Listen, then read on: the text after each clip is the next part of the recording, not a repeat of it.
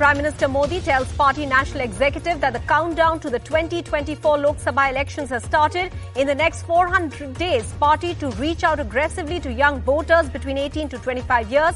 Party chief JP Nadda gets extension until after the general election results. Security breach at Bharat Jodo Yatra. A man tries to hug Rahul Gandhi before he's pulled away. On the other hand, Rahul Gandhi quashes rumors of cousin Varun joining the Congress, says won't mind hugging him, but he has chosen a different ideology.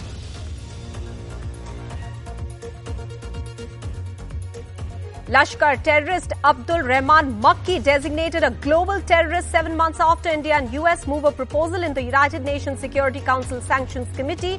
The deputy chief of the terror outfit will now face travel and arms embargo and his bank accounts will be frozen. India welcomes the move.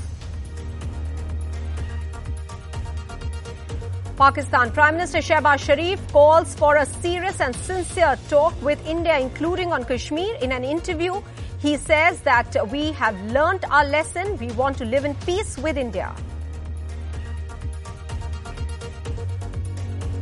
Bengal Chief Minister Mamata Banerjee weighs in on the centre versus collegium system debate, says union government was acting with a motive in asking for a representative in the Supreme Court collegium.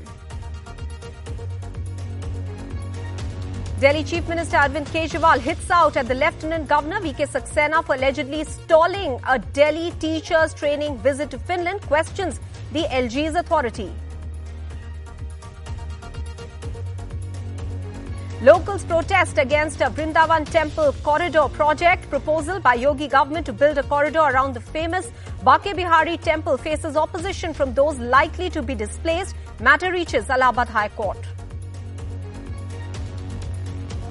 Mukarram Jah, the last Nizam of Hyderabad to get a state funeral, the 89 year old died in Turkey earlier this month.